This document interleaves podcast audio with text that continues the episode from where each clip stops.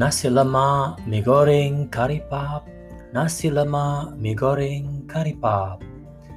The year was probably 1977 or 1978.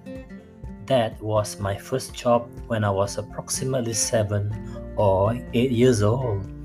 I was sort of employed by my neighbor to walk around the whole village carrying two baskets of A.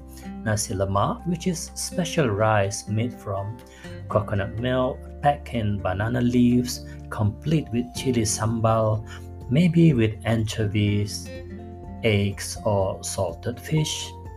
B. Mi goreng, which is in English is fried rice. I mean fried noodles, sorry. And C. Curry puff, which is curry puff. So every morning for a few months, that was my job. At the age of seven or eight years old, I walked around the village and shouted, Nasi lemak, mie goreng, curry puff. Nasi lemak, mie goreng, curry puff.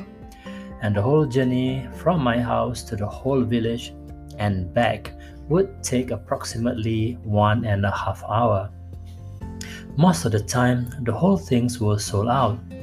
If one or two of the nasi lemak or noodle packs were not sold, my employer would give them to me for free and that would be my breakfast. But most of the time, they were sold out. Surprisingly, in a small Malay village in 1978 or 1977, the demand was good.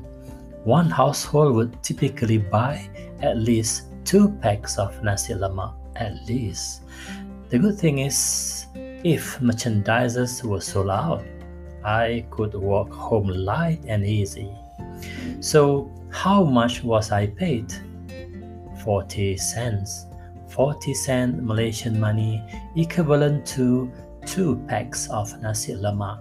Believe me, that was a good money in 1977 or 78. I use it as pocket money at school and to buy quite a lot of not so useful kid stuffs. You know, things like small playing cards, and marbles and rubber bands. Stupid kids. In 1977 1978, life was hard. No one in the village had TV set, and that's because electricity was yet to arrive. At night, we used kerosene lamp and sometimes candles. Life was really hard. There was no clean water from municipality Tap water would be a luxury equivalent to a BMW or a Mercedes Benz today. So we use water from a well. I share this to let you know how lucky some of you are. Many of you were born during the internet revolution. At 11 years old, some of you already use PowerPoint to prepare primary school presentation. At 7 years old, some of you already have your own iPhone. My generation, we get to live in both worlds. We experience hardships as well as prosperity.